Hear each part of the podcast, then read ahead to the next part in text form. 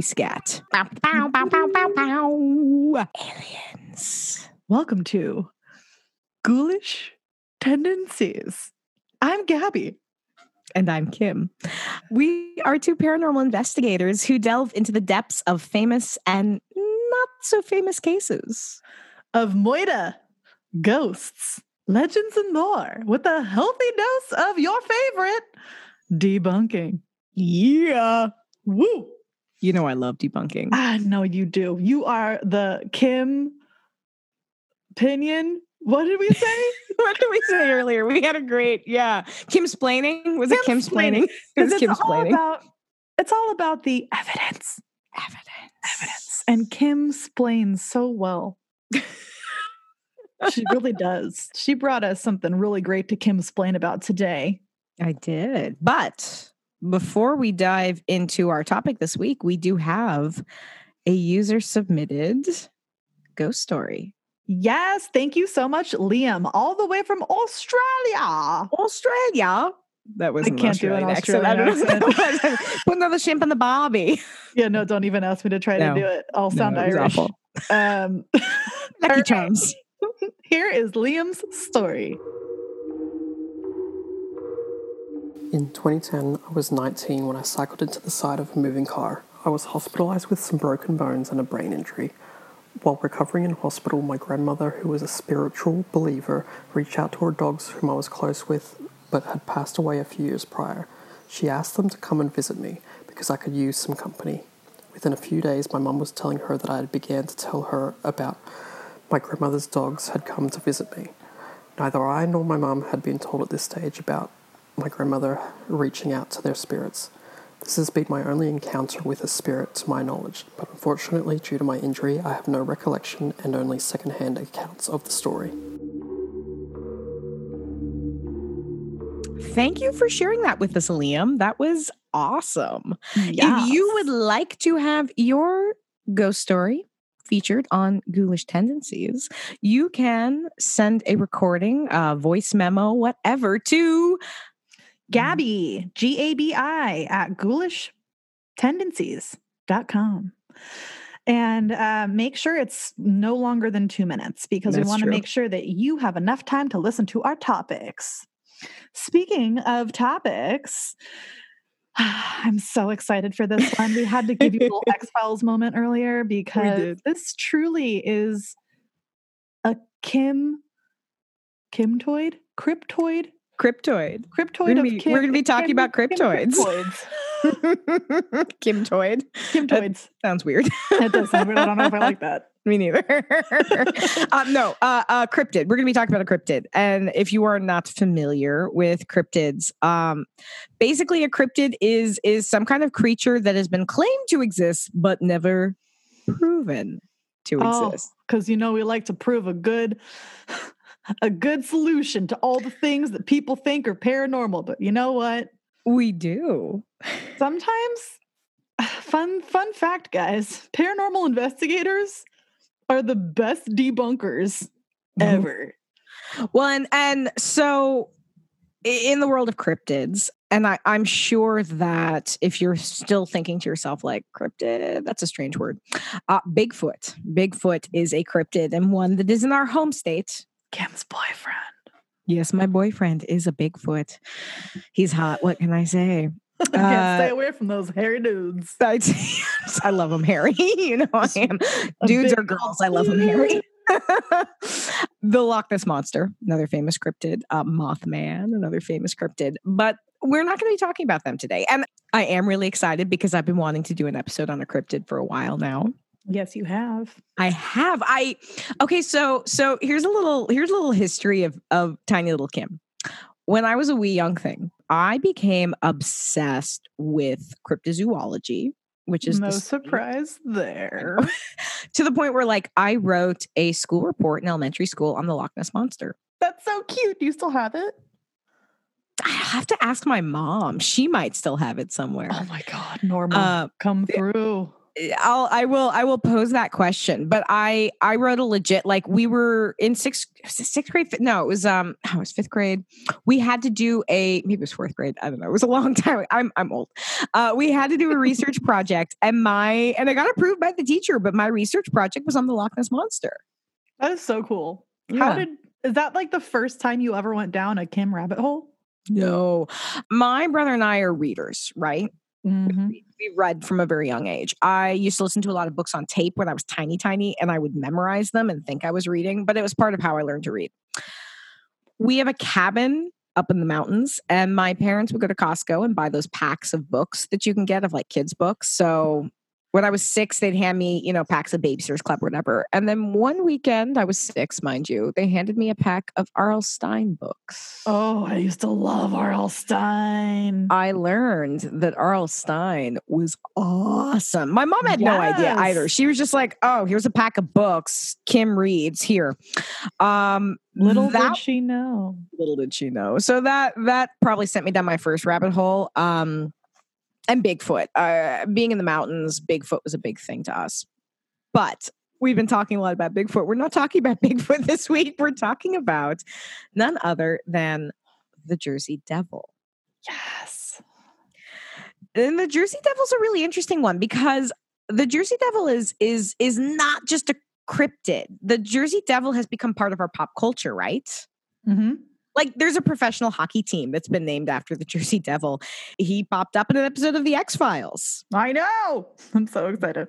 There's a lot of horror films that have used that premise of the Jersey Devil and this was a new thing. I didn't realize this. It is officially the state demon of New Jersey. Wait, does every state have a demon? They're the only one. Oh my god. Is it like the state bird, but instead of a state bird, it's a state demon? It's a state demon. Yeah. That's But great. leave it to New Jersey to do that. Like that, that brought me joy. It brought me joy in my heart area. And my heart area does not feel joy usually. No, it's it's, usually dead. pretty like black and empty. Yeah. It's it's black, dead, and empty. So that that brought me joy. Uh now in terms of of the Jersey Devil, uh the the legend surrounding it's pretty epic. So as the legend goes, deep in the Pine Barrens of New Jersey, and if you have never been to New Jersey, what are you waiting for? It's a actually pretty cool state. But the Pine Barrens are this it's this massive like forest and there's these weird kind of swampy areas and it's it's it's really really cool. Uh, uh my old college roommate and I would go down and just like go into the Pine Barrens for funsies looking for the Jersey Devil. Did you ever find him? That's a spoiler alert, Gabby. Now, deep in the Pine Barrens of New Jersey, a woman known as Mother Leeds was getting ready to give birth to her 13th child. Ma'am. I know, right? Ma'am. Uh, Now there's there's legends that because there's a lot of variations of this legend. Uh, Some versions say Mother Leeds was a known witch. Hmm. Some make her a healer. But regardless, uh, it's 1735, and Mother Leeds goes into labor on a stormy night. And, you know, because labor sucks, she cried out, Oh, let this one be the devil. You should never say that. You just you just should because what's gonna what's gonna happen? I mean, you never know, right? You never know. Behold, what should have been a normal child transformed into a monster with a horse's head and glowing red eyes and wings like a bat and hooves. Which honestly, I don't know what the big deal is. That actually sounds like the ideal child. Him, knock on wood. I'm like, that sounds awesome. I would love my child to have the head of a horse with glowing red eyes and bat like wings and hooves. That sounds great. So the child proceeded to fly up the chimney and out into the night. In some versions, the baby's father was the devil himself. Other versions, the child stayed with the family for a couple of years. I mean, anyone who listens to us regularly knows that that that line when you're talking about facts and legend and lore, eh, they're not really compatible things. And uh, one of the things I encountered while looking into the Jersey Devil was there's a lot of variations on the legend, and that nobody cites their sources. If you ever want to rub Kim the wrong way, just say something and don't reference anything and don't give a source because Well, that'll the- really, really get her blood boiling. The problem is, so again, I am. uh This is something some of you may not know about me, but like cryptozoology, I am. I'm kind of hardcore. I love cryptozoology, and I have a number of books that deal in monsters and cryptozoology and monster hunting. This was sort of my first foray into the unexplained. I was into cryptozoology before I was into the paranormal. Oh. Oh yeah, because again, this is this is dating back to when I was a kid. When I was a kid, I didn't know ghost hunting was a thing, but I knew monster hunters existed. Like it says a lot about tiny little Kim as a child. so uh, something that was kind of frustrating, even in some of the books I have, because again, the Jersey Devil is one of the most famous cryptids. You're you're going to find information on him, but a lot of them were recycling the same stories, but a lack of references. So let's go back. Let's let's go beyond. Let's go back before we had white settlers. The indigenous people were the uh, Lenni Lenape. And I'm going to apologize if I'm mispronouncing that. the Lenape. There were some references saying that they referred to the Pine Barrens as, uh, and I'm going to mispronounce this, um, Popuessing. Ooh. I hope I'm saying that somewhat in the realm of right. And that supposedly means the place of the dragon. Okay. Interesting. Dragons have wings. That being said, where I saw that, and that comes back to the sources thing, that's a thing I saw referenced a lot, but I have never once seen a source outside of Wikipedia that Mm, actually backs that claim up. well, isn't that interesting? It's interesting. There were, however, I found a number of places that reference some of the creatures and and legends and stories that pop up in Lenape culture. The Mutontu, which is one of their evil spirits, and as white settlers started to appear, and they were introduced the idea of, of Christianity, the Lenape would refer to this specific spirit sometimes as the devil. This next one I can't even begin to say the word, so I'm just going to say the anglicized version of it, which is thunder beings. Okay. They are said to cause thunder and lightning, usually depicted as giant birds, but sometimes can have other attributes. That's so vague. Well, you again, though, I, I keep thinking about they have all of these creatures that are flying, which is really interesting. The uh, Maxasax, which is an underwater creature. I, I I think I butchered that name too. I'm going to apologize. this underwater creature, though, is said to be horned and possibly eat people. Oh, be hungry. Be hung- yeah, he's very hungry. So I mean, there, there's there's a lot of others too, but my point is that within these legends, you see some interesting creatures, and then you have settlers moving into the area and possibly adopting some of these legends into their own. Mm. The Lenape were actually supposed to be fairly friendly to the settlers. And they also, like, they believed in witches. They thought witches could fly and could travel great distances at night. So it's it's just it's setting this foundation for how some of this folklore could have started. But all right. What about Mother Leeds, right? She's she's supposed to be the person that that started all of this Mhm. there's a couple different origins that popped up. And honestly, I think a combination of them is what led to the creation of what would become known as the Jersey Devil. There's a woman named Deborah Leeds. The name matches. According to records, she did give birth to 12 children. Hashtag ouch. Something that ha- popped up again and again in my research was the idea of what was referred to as a monstrous birth. I mean, that could mean a lot of things. Well, it's specifically meant in this time period. It was the non PC way of saying uh, that the birth of a child who was deformed, a child with an Oh. extra head, missing limbs, deformed in some kind of manner. Got it. And it was something that was really feared at the time. If you had a monstrous birth, that could mean you had been cursed. It might mean you're in league with the devil. It was never a good thing Could mean that you slept with your sibling. could mean you slept. I mean, hi, it's New Jersey. Uh, a woman named Anne Hutchinson, who was something of a religious and political radical, which uh, I think is kind of badass given that she was alive from 1591 to 1653. Dang, Gina. Right? Yeah, I mean, I'm like, that's that's cool, right? So Yeah. She got pregnant for the 16th, Oh my God.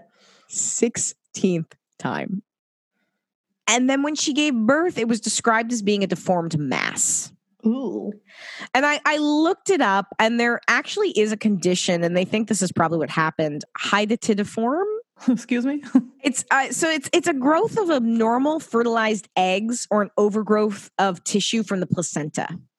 Oh, So a woman, it seems like she's pregnant. The uterus is enlarging rapidly. In fact, more rapidly than normal pregnancy. Uh, you've got the the the nausea, the vomiting, like all of the signs that might make you think you're pregnant. But all it is is this like excess of cells. So if you actually birthed it, it would be a mass. that would be so sad and disappointing. Well, particularly in this time period when you did not have the understanding. I mean, like now you have ultrasounds, you'd figure it out pretty quickly. But Right. then this would be a monstrous birth. And she had a friend, uh, Mary Dyer, who also gave birth to a deformed child. And and basically is these these independent awesome women have these deformed children and so the message being said is that if like you're not toeing the line if you're a woman who who is independent if you're a woman who is is exhibiting any of these signs of of thinking independently you're going to give birth to a deformed child. That's so messed up. it's really messed up. And so this is also something that could have been kind of a precursor to it like the notion and the fear of these monstrous births. But that being said there's no record of a deformed birth happening in the pine barrens specifically during the time period that mother leeds was said to have existed. And let's look at the name too. Like so the jersey devil that was not what the creature was referred to as. It was called the leeds devil and there was a leeds family. So again deborah leeds who who could have been she was a real woman. She could have been the the mother Leeds they're talking about. She had 12 children between 1704 and 1726 so maybe she was pregnant with a 13th and the child was deformed. Uh, that's a long stretch. She would have been older by the end of it too. And and as you get older the possibility of birth defects rises Deborah's husband, and I hope again, I hope I'm saying his name correctly. There's a lot of interesting names in this. Um, Japheth. Japheth was the son of Daniel, and Daniel Leeds.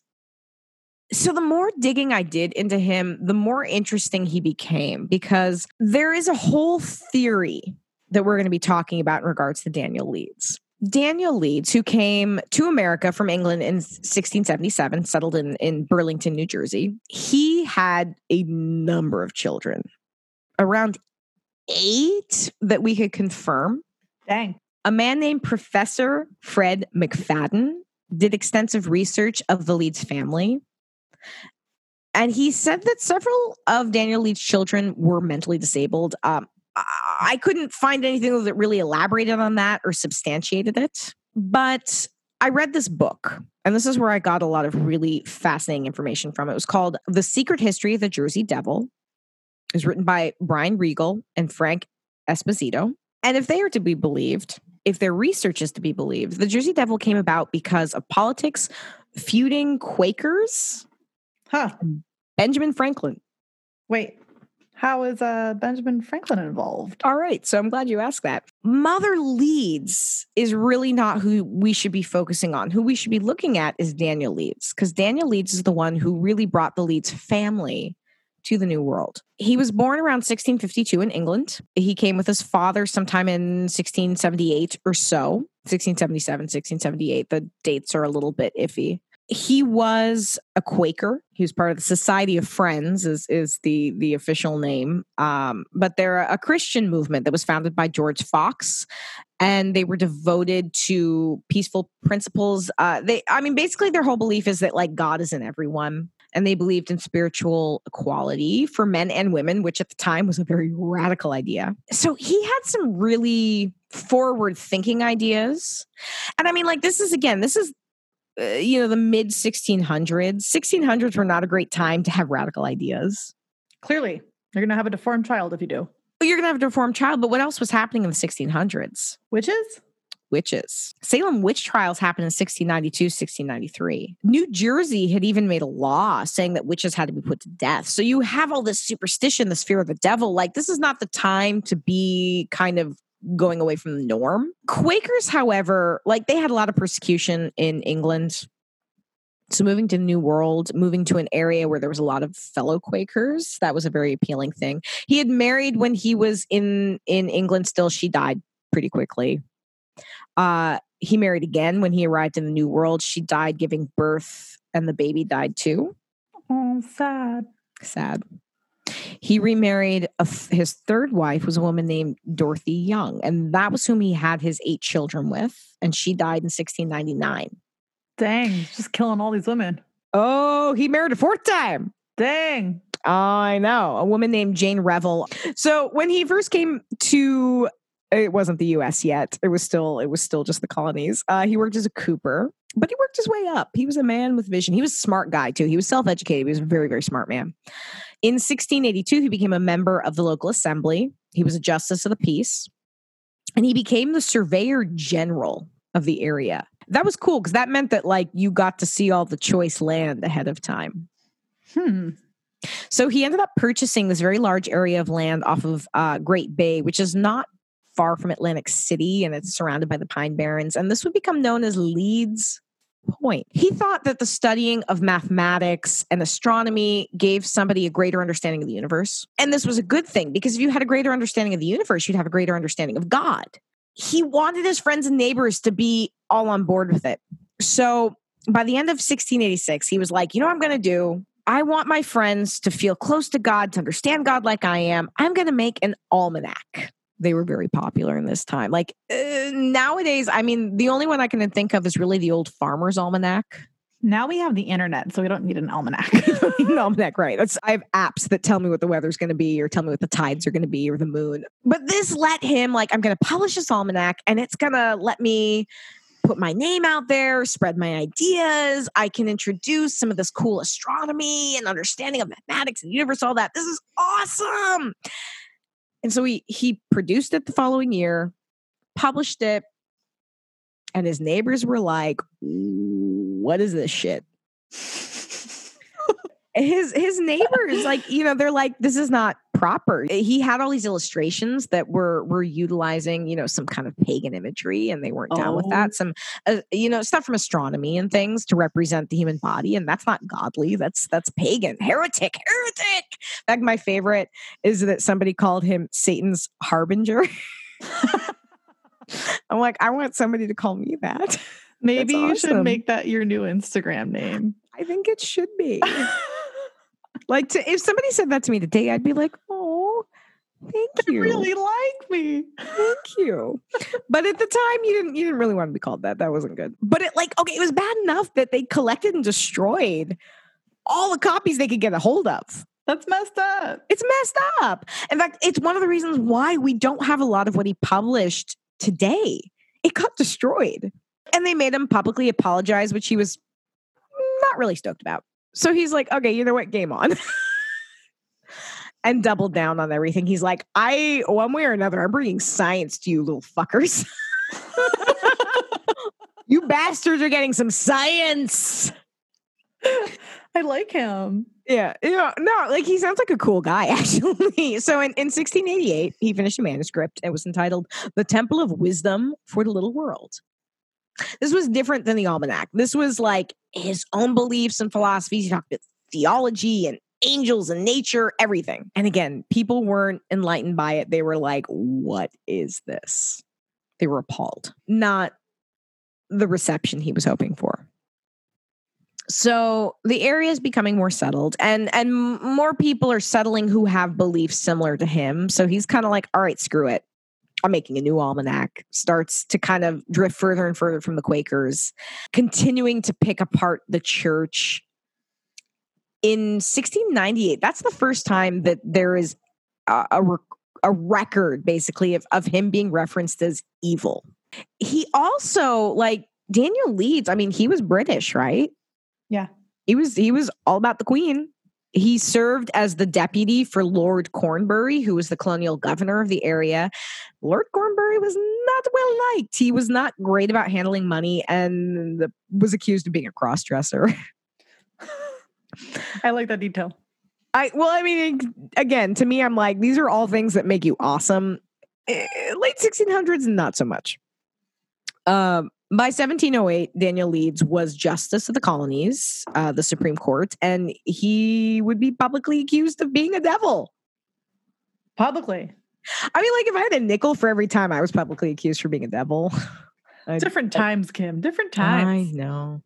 But I mean, well, that's a good point because calling someone a devil in the 1600s, the 1700s, like that was, it was common. It was a thing referring to a rival and opponent that way. It was slander. It was, it was a way to be like, they are evil. Uh, so he had enemies. He had people who didn't like him. He retired from his almanac around 1714, turned it over to his sons, Felix and Titan. Fabulous names. Kim's favorite names. He died in 1720. Titan took over the almanac. He was a little more conservative when it came to angering the local Quakers. Uh, but he redesigned the masthead, the, the logo, and it included their family crest. And the crest had this cute little creature. We'll have to find a picture to post to our Instagram because this cute little tiny creature on their family crest kind of resembled a little bit of a dragon, a little Oh. monster with wings. Would you call it a Jersey Devil? I'd call it a Leeds devil. Oh, I see what you did there. Uh, so Titan's running things now. By 1732, you know who had a competing almanac? Who? Mr. Benjamin Franklin. Oh, Mm. and in he walks. and in he walks. And and Ben Franklin had a really different approach. Um, he had a a pseudonym he was writing under, and uh, poor Richard and and his take on things. He had a very comical tone, kind of satirical. They went back and forth. And his response was to predict that Titan Leeds would die what? on October 17th of 1733. And I mean, But again, is- he's take, he's taking the piss out of him. That's very specific. Is he going to kill him on that day? No, no, no. He said that that's what like the stars and the moons and everything like that's what the almanac is saying. He's going to die on this day. Okay, so this was an ad that ran about the almanac. Saturday last was published for 1733. The third impression of Poor Richard, an almanac containing the lunations, eclipses, planet motions and aspects, weather, sun and moon's rising and setting, high water, etc., besides many pleasant and witty verses, jests, and sayings author's motive of writing, prediction of the death of his friend, Mr. Titan Leeds. Oh my God. So, I mean, like, he put it as part of his, like, all right, I'm going to tell you all these things. Also, I'm predicting my friend is going to die. P.S. He gonna die. P.S. He gonna die. Now, again, he is joking. This is all being done in jest. Uh, Titan, though, was taking it very seriously because he actually responded. He write that, that Franklin has manifest himself a fool and a liar. But I mean, here's the thing: the more you double down, and when somebody is ribbing you, like when when you object like that, what is the person who is ribbing you going to do? They're gonna do it more because Yeah, they, they got see- a rise out of you. Exactly. So he's getting all like, "Mm, and and Ben Franklin's just like, okay. He's like, "Woo, it's working." Yeah. So obviously Titan did not die on October 17th of 1733. But Franklin, as as Titan's being like, see, I didn't die, Franklin's like, oh no, he totes died. Now he's a ghost, and now he's writing to me as a ghost. So I mean, like, that's the thing. He's just kind of continuing to take the piss out of him. So as a result, Franklin's almanac flourished. The Leeds almanac failed. Titan did die in 1738. Even then, Franklin published a fake letter supposedly written to him from beyond. So, like, he writes in this thing, you know, just published Poor Richard's Almanacs for the year 1740, containing, besides the usual matters, many pleasant verses, merry jokes, and wife sayings, with a letter to the author from Titan Leeds, deceased. This is like pre-spiritualism. They were so ahead of their time. They were so ahead of the time. And I mean, like, here's the thing. I knew that Ben Franklin had a little bit of reputation. This is kind of reinforced that he was sort of a dick. but also he was a funny dick. but this is coming back to pushing those links of the Leeds name being tied to things evil, satanic, unholy, supernatural. Like Daniel Leeds, all of his wives die, four of them. Several of his children had also died. Titan's accused of being a ghoul and rising from the grave. He was also pro Britain. His family crest has a cute little monster on it. Like, none of these things look good. So, 1800s are rolling around. Leeds family is eh, kind of faded from history. They're still around. His descendants are still around, but nobody's really remembering exactly who he is.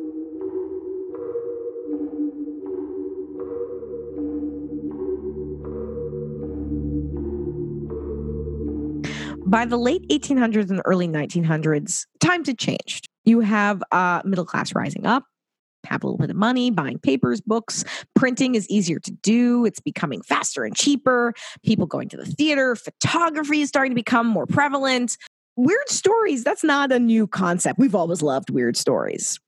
We still love weird stories. We still love weird stories, but people are finding dinosaur bones. They're digging up these weird creatures. Dime museums are becoming really popular, freak shows. New Jersey and the Pine Barrens are changing too. So when the Leeds family first moved there, you know, it was it was a nice community full of Quakers, religious people, pious citizens, prominent.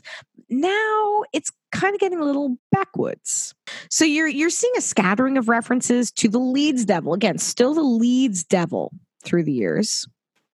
There was one journal reference from a man named Vance Larner in 1790. But again, this comes back to something that the, the origins of it are a little bit dubious and can't be verified because we see the references to the journal, but finding the original source material is challenging. So I'm not sure that that is something that you can actually take seriously. But in May of 1859, an article ran in the Atlantic Monthly by W.F. Mayer, and it references the Leeds Devil. He had gone to the Pine Barrens to write about it, met up with this local woman named Hannah Butters, and the storm was coming in, and she said, Wow, it would be like the one, quote, when I see the Leeds devil. So just like casually, oh yeah, by casually. the way. But before she can say anything more, her nephew shut her off. So Mayer asked the the local guide, the guy that was showing around, like, "Hey man, what's up with that?" And that was when he was told the story that we all know about Mother Leeds in 1735. But this is, you know, 100 plus years later at this point. There was a report from a church in the late 1800s that may have seen the Jersey Devil in 1893. An Erie railroad engineer said that uh, himself and his train were attacked. And he was asked, Could this thing you've seen been an owl? Because, you know, they have wings.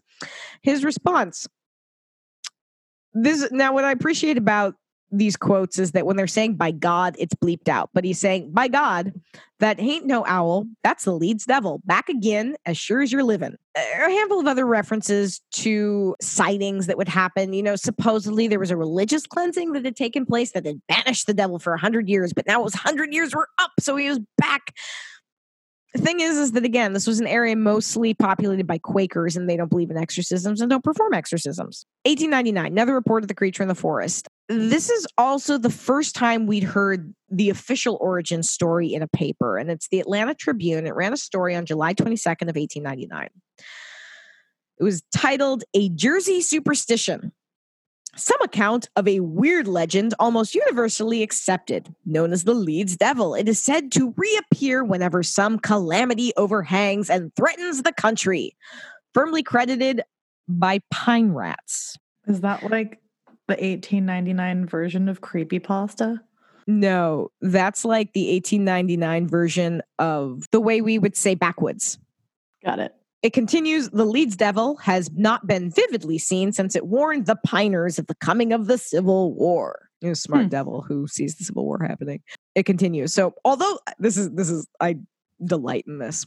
Although the Piners proper have always had good records for honesty, there still exists among them remnants of a once larger, nomadic, gypsy like class, said to be descendants of Jersey Tories, who became forest refugees, but vulgarly known as pine rats. Subsequent to the revolution, this unruly element banded together as forest freebooters and issued forth in the night, raiding farms and dwellings of the opposite cause. Their descendants became more deranged by ostracism, meted by the honest foresters living in tents, thieved cranberries and farm products, and struck terror to the hearts of the respectable folk by causing destructive forest fires when force was used against them. Okay, so this is interesting for a couple reasons. The pine rats, the way they're talking about them, it's not positive. These are the ones who were talking about the Jersey Devil. Two, the comment that they're descended from Tories, What's a Tory? a loyalist, a British loyalist. You're looking again, people who were descended from Tories, meaning Tories were, it was a revolution term. It was people from the 16, 1700s who were loyal to the British crown when they were talking about breaking from the British crown. Daniel Leeds was a Tory. Remember, he was working for the the governor. Like he was all about, "Yay, Britain!" So it, it's just interesting to me that that they're tracing back this legend being passed down by people who were Tories. So in 1905, Trenton Times article reported the story. In this version, as they were talking about the origin of the Leeds Devil, the little baby demon stuck around with the family until about 1808. And then it went into the woods. So it stuck around a little bit longer. It wasn't just called the Leeds Devil, it was called Leeds Satan, Flying Hoof, Winged Dog, and my personal favorite, Air Hose. Because I like to read as air hose, and I just think that's delightful. I think it, it's it's horse, air horse, but it's much more fun when you say air hose. like air hose. Air hose. That should be our hashtag for this episode. hashtag air hose. Hashtag air hose. people are finding strange footprints throughout the Pine Barrens. Again, you've got a handful of sightings, spooky shit, but nothing super definitive. 1909, though, 1909, that's when things explode. People are being attacked and stalked. Chickens are being stolen. Children are at risk. Animals are being mutilated. People are staying indoors. There's a curfew. Legitimate papers are reporting on this. Real papers, Not creepy pasta. not creepy pasta like actual human papers. Here's the thing though. It all traced back to one place, a man named Norman Jeffries, who worked for a business called the Ninth and Arch Street Dime Museum. I'm trying to think of a contemporary example, like a Ripley's Believe It or Not, basically. Like dime museums are really popular. It's full of weird random things. So he read this report in the Leeds Devil, and a little idea popped in his head. See, their museum wasn't doing super great what better way to bring business into their museum than to lean into this whole idea of a local monster? So he convinces his bosses at the time this is the best idea ever. We're going to stoke the fires on this Jersey Devil thing, this Leeds monster thing. And we're going to plant stories in legitimate papers. So here's one that ran in the York Dispatch on January 21st of 1909. So uncanny is the mystery that many persons who do not know the word superstition, after careful study of the marks, are willing to ascribe them to some supernatural cause. Policemen have announced they will shoot the creature on sight. Hundreds of steel traps were set out by farmers today in the hope that the night wanderer, devil, bird, or whatever the creature of the tracks may be, might wander into the traps and be held for identification. People are seeing tracks, you know. Another article ran in the Intelligencer Journal on January 22nd of 1909. It took it even further, and this was maybe my favorite of all the things I read. Um, the owner of it has the owner of the museum, the Ninth and Arch Street Dime Museum, claiming that an Australian vampire. Was Oh my God, it was Liam. Liam. Ba- bearing in mind the people at home don't know what you're talking about. Liam is our Australian friend. Yes, He they- they- existed in the past, apparently, as an Australian vampire. this article ran the Intelligencer Journal on January 22nd of 1909. And it said that this was an Australian vampire and it was his Australian vampire. He said, I am very anxious to recover the vampire, he said. There's only one like it in captivity, and that is in the zoological garden in Berlin. I purchased the animal in Europe and it arrived in the city 10 days ago. I had it in a menagerie at Beach Street and Fairmount Avenue, and it escaped from there. They went out and got themselves a kangaroo. They painted stripes on it. They put wings on it. Oh, poor baby. They arranged this big expedition to the Pine Barrens. They went to the woods and they captured this horrible creature. Air quotes. Air quotes. So the newspapers are like, oh, yay, it's been cut. Hey, look, you can go see it in the museum.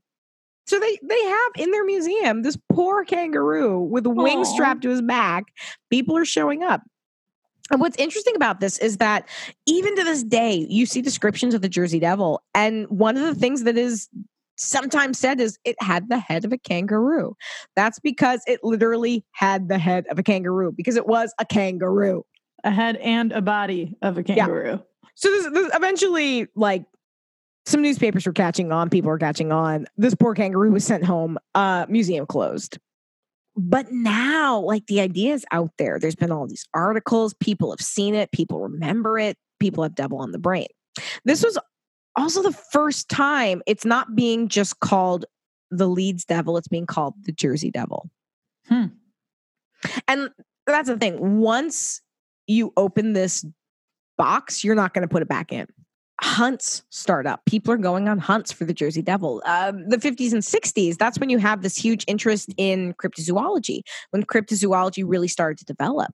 Allegedly, in 1957, this charred animal corpse was discovered after a forest fire. And a lot of people thought it was the Jersey Devil, but they never did any official testing on it. And the carcass is not still around. So it was probably just the carcass of like a deer. Uh, there's reports of of the Jersey Devil flying over people's cars, and I don't know what else flies over people's cars. Birds, owl. birds, owls, eagles, hawks. Take your pick. I mean, like, it's the Pine Barrens. You've got deer, owls.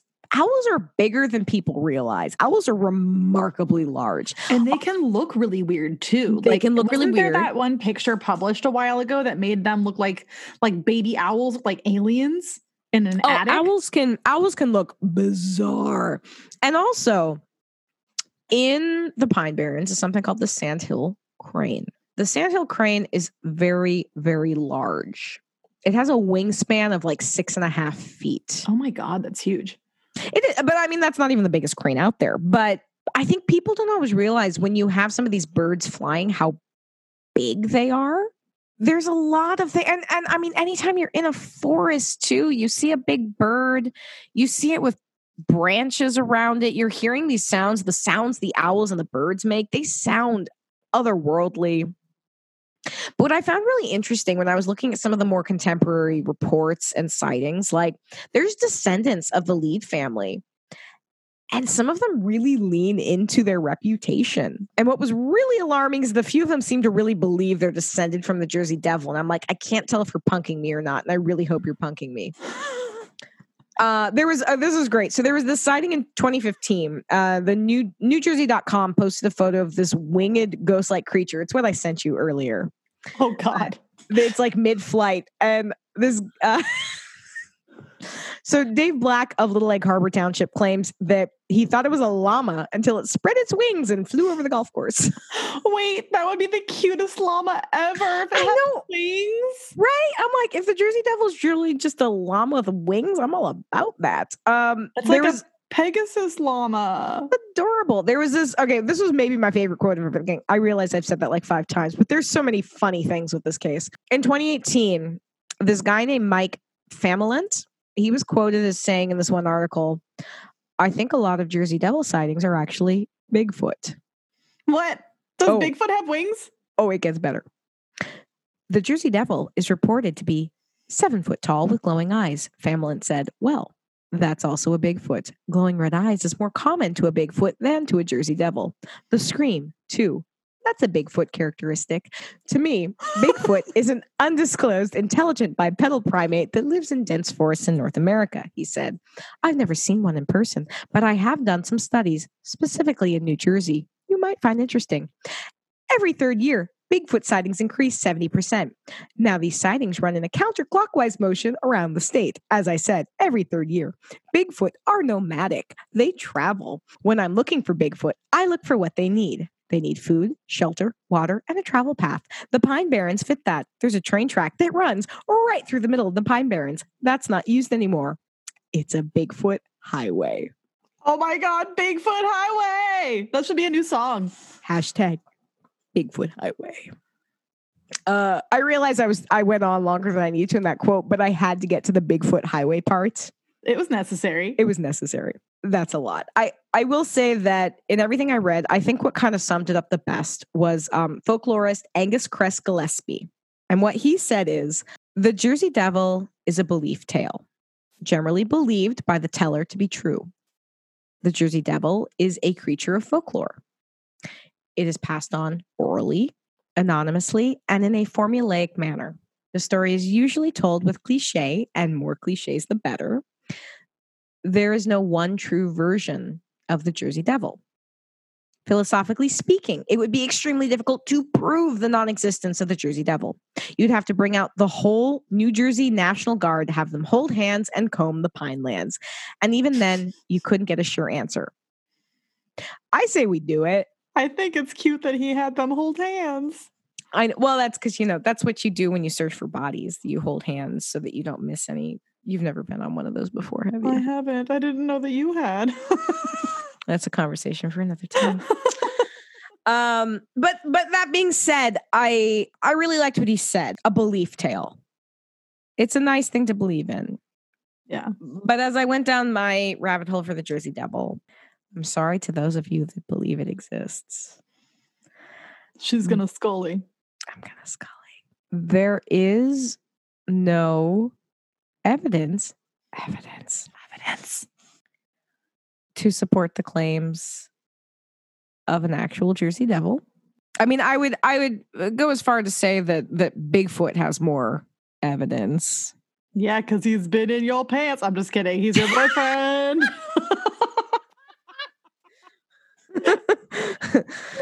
uh ex-boyfriend. No. um no, but like at least with Bigfoot or even the Loch Ness monster, there's there's there's pictures, there's footprints, there footprints in a different way. I feel like the pictures though that are available for the Jersey Devil are so ridiculous looking. Like they eh look like a character out of Pee Wee's Playhouse.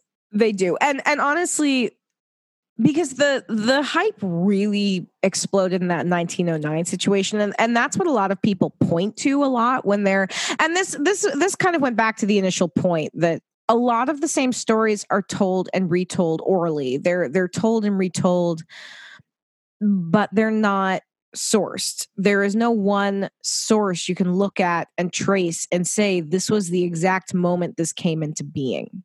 I mean, even Bigfoot, you have indigenous legends about where you can point back and be like, well, this was being spoken about a thousand years ago. This is one that there's rumblings about, but really didn't start to fall into legend till the the late 1700s, early 1900s. And it, it does seem to point to the Leeds family and a lot of the the mythology around them and and fear fear of the monstrous children fear of of the devil uh and then legend kind of jumped the shark when a couple guys decided this is a way to make a quick buck I mean, it's not the first time something like that's ever happened either. Oh no, of course not. I mean, again, uh, a huge portion of cryptozoology, I feel like, is dealing with this, like one or two incidents that then, because it's it's eh, what's the kangaroo? I was fascinated how many accounts I read that talked about well, it had the head of a kangaroo, and it's like, yeah, because it was actually a kangaroo. Well, it kind of reminds me of like the faux mermaid that was created with a hmm. monkey and mm-hmm, a, mm-hmm. a fish tail, you know? Like that was a whole thing that they thought they caught a mermaid and had it on display, but it was literally just two halves of two different animals that were yeah. dead. Or even the the the Thunderbirds. The people have memories of seeing this photo that supposedly exists of this giant bird. The thing is, is that there's no photo that's ever been found like and put out there but people have this memory of it or the the Bernstein Bears thing the spelling of it. Have you seen this whole yeah, thing? The, yeah. it's called something. I forgot what it's called. There's a name for it. There's a name for it but because i i'm among them. I had all the Bernstein Bear books when i was a kid and i swear it was it was Bernstein s-t-e-i-n and it's not. And there's some weird conspiracy theories but we remember things i don't know the human mind is really interesting. We we believe what we want to believe we're open to suggestion and that's not a bad thing. I mean i think that's also kind of charming and delightful but i i mean i really like i'd rather live in a world where bigfoot exists because that's fun. I like monsters. I've got the name of it. Mm, it's mm-hmm. the sorry i just looked it up. Schrodinger's nostalgia Mm. That's what it's called. Interesting. Okay. Um, it's just like the spelling of different things. So when you're looking at like the Berenstein Bears versus the Bernstein Burrs, Bur- Right. Bernstein Burrs.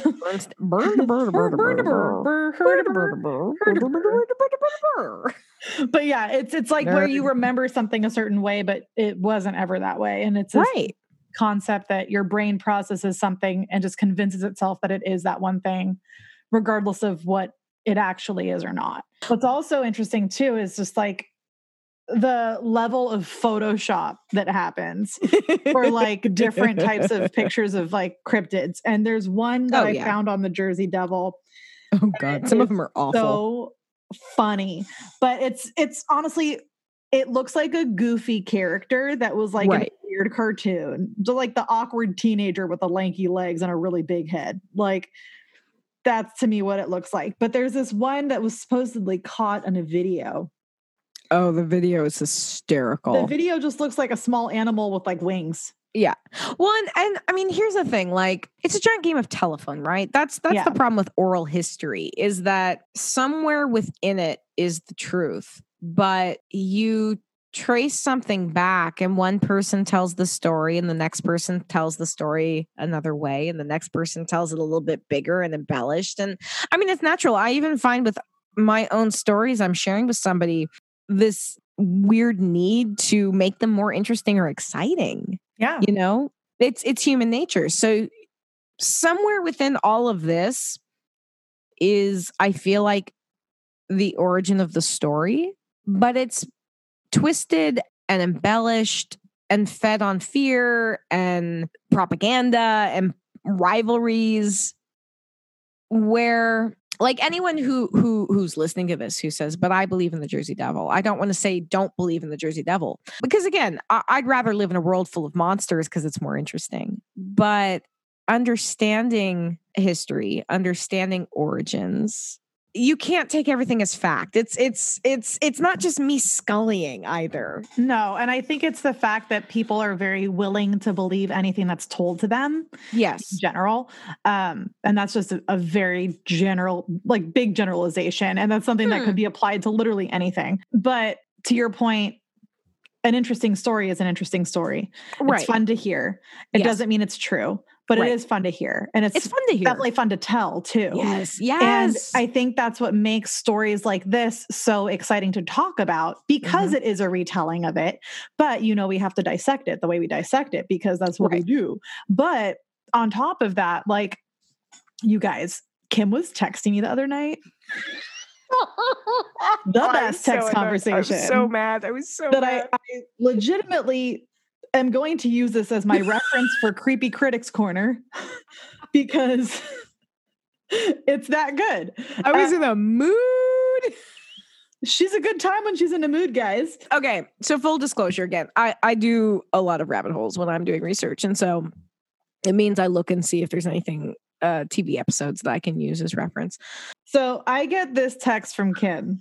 Oh my God, I started watching the Jersey Devil episode of In Search of Monsters, and That's it's it. so melodramatic. I can't. I'm just laughing. Quote There's definitely a flying creature out there in them woods because we saw it. End quote. Gee, I wonder what kind of flying creatures might exist in the woods. Dot, dot, dot. And then she I goes, was, on I was pacing. I was pacing. I was so annoyed. then I get curious and I'm like, wait, where can I watch this? Because now, now I want to watch it. so she says it's on the Travel Channel. And I think I've lost IQ points while watching this. And it's I- I wrong, period. It's all capital letters. Wrong, period. Like, period. The facts, period, are wrong, period. As in, period. Wrong, period. Incorrect information, but being presented as fact. And it's making me so mad. There are people out there not smart people who will watch this and take it as fact. You guys, this was the, like the highlight of my day. Like, I don't think you understand. It was so good. So, because I mean, here's the thing is that we get so many great topics that we research, but very rarely do we get ones that are like this level of entertaining. So, well, and I, I I think I was annoyed because I I also took time out of my day to watch this, and I had to teach, and then I was like, "This is I have to go onto a, a Zoom chat with a bunch of children to teach Innocent them act- children. innocent children, teach them acting for the camera. And this has me all worked up and all in a mood because I could have been watching anything but this. Anything. My cat licking her butt. I could have been watching that and I would have gained more from the experience. See, now I'm getting mad even talking about it again. Uh, and that was why I wanted to bring it up so you could see it in action. So um I think is that everything, Kim? I will say I knew the the basis of the story of the Jersey Devil and the Leeds Devil. This was a really interesting one for me because there's a lot of stuff that was brand new that I learned about during this. I So learned a lot about new stuff from you today. So thank you so much for that. You're welcome. And having said that, that brings us to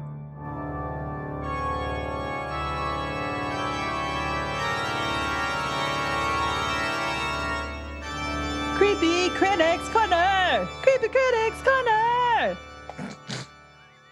I think Kim wants to recommend um, In Search of Monsters on the Travel Channel. Uh, not Kim recommend Kim it. Kim does not want to recommend that because uh ever. And here's the thing, like I what have I been watching the Travel Channel that was pretty legit. Oh, the the Robert Englund show. I like the show with Robert Englund on it on the Travel Channel. Um I'd watch that. I would not watch this. Don't don't watch this. You're gonna get mad. Or if you're not, then I don't want to talk to you. I actually I feel like I haven't watched that much of anything in the last I don't even know how much time has gone by. I'm very confused on time and days. Oh, so I, I I have some stuff that I watched actually fiction, but still relating to the Jersey Devil. And a book. Well, and I mentioned it when during the episode, uh, The Secret History of the Jersey Devil by I'm gonna say it again by Brian Regal and Frank Esposito. And I got a crap ton of research out of it. It's a great book. If That's you're awesome. interested in like diving deep, read this book. It's fantastic. But I watched a movie called The Last Broadcast. Oh. And this movie is interesting for a, a multitude of reasons. It came out in 1998. I first saw it sometime in the early 2000s. Um, it is a found footage movie. You love found footage movies. I love found footage movies. And this was a rewatch for me. I hadn't watched it though in at least probably a decade, if not longer. But why this is interesting, me saying 1998, uh, you horror fans out there might remember a little film called The Blair Witch Project. I love that movie. Blair Witch Project is considered by many to be sort of the kickstart of the found footage genre. It existed before the Blair Witch Project, but that was uh, in terms of uh, uh, starting a this uh, the same way that Halloween kind of kicked off slasher films, even though they'd existed before that. Um, popularized them. popularized them. Thank you. The last broadcast came out in 1998. It came out a little bit before the Blair Witch Project. It was shot for about $900. It is cheaply made, but it is about a man making a documentary delving into the disappearance and murder of a couple gentlemen uh, who ran a public access show who'd gone to the Pine Barrens to look for the Jersey Devil Oh. Uh, two of them were found murdered and one of them had disappeared and the fourth member of the party was charged with their murders but as he starts diving into the story he's realizing that there might be more to it it is currently streaming it didn't used to be but it is streaming now and i have to say i think i enjoyed it more now than when i first saw it back in the 2000s if you want to watch a, a nice little found footage movie then i would recommend it nice. That sounds Yeah. really cool.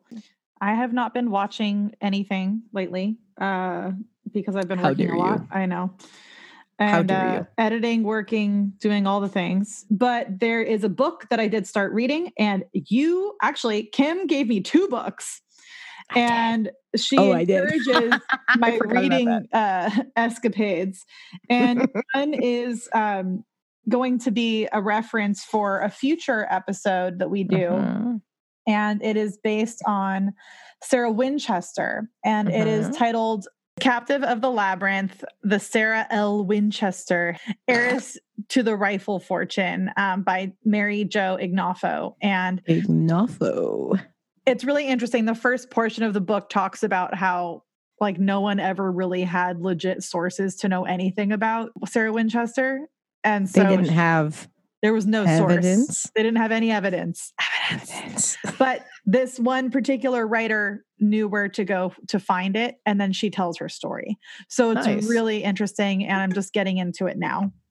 Um, and the other book that Kim got me, we are going to be uh, doing a, almost like a read along joke moment on our Instagram live, uh, in our next Instagram live. Actually, by the time this comes out, it will have already have happened. It's uh, Ghost Hunting for Dummies by Zach Bagans because Kim knows how to play a good joke, and that's sending that to me in the mail during quarantine. So uh, it was a really wonderful thing to find, and I'm excited to rip it apart. So, not like literally, figuratively. Um, not going to physically rip ripping. the book apart. Don't do that. No, that'd be mean. That'd be very mean. But if you like what we do and you like this podcast and our topics, please go to Apple Podcasts, give us a rating, a review. We love to hear what you have to say. Um, you can also find us on Instagram. Our Instagram is Ghoulish Tendencies Podcast. We've been going live on every Sunday at 7 p.m. Pacific Standard Time, just for some cool little interactions between you guys and us while we're in quarantine. It's a great way to talk to us about what we have coming up, talk about some previous episodes. If you have any questions to ask, it's a great time to ask. And it's just fun, you know, interact with some people. We also have our website, which is ghoulishteNdencies.com, where you can find all of our show notes, all of our episodes, all of our links to our social media, which also includes Twitter, which is Ghoulish Podcast. And we also have Patreon, which is Ghoulish Tendencies Podcast. So we know it's tough times right now for people. We so appreciate anything that you can do to help us out. It is time consuming and expensive to do a podcast, but we love It doing is. it and we want to keep doing it for you guys. So anything you can do to help us out, we very greatly appreciate. We also have a Facebook, which is Ghoulish Tendencies Podcast. Well, thank you for listening and stay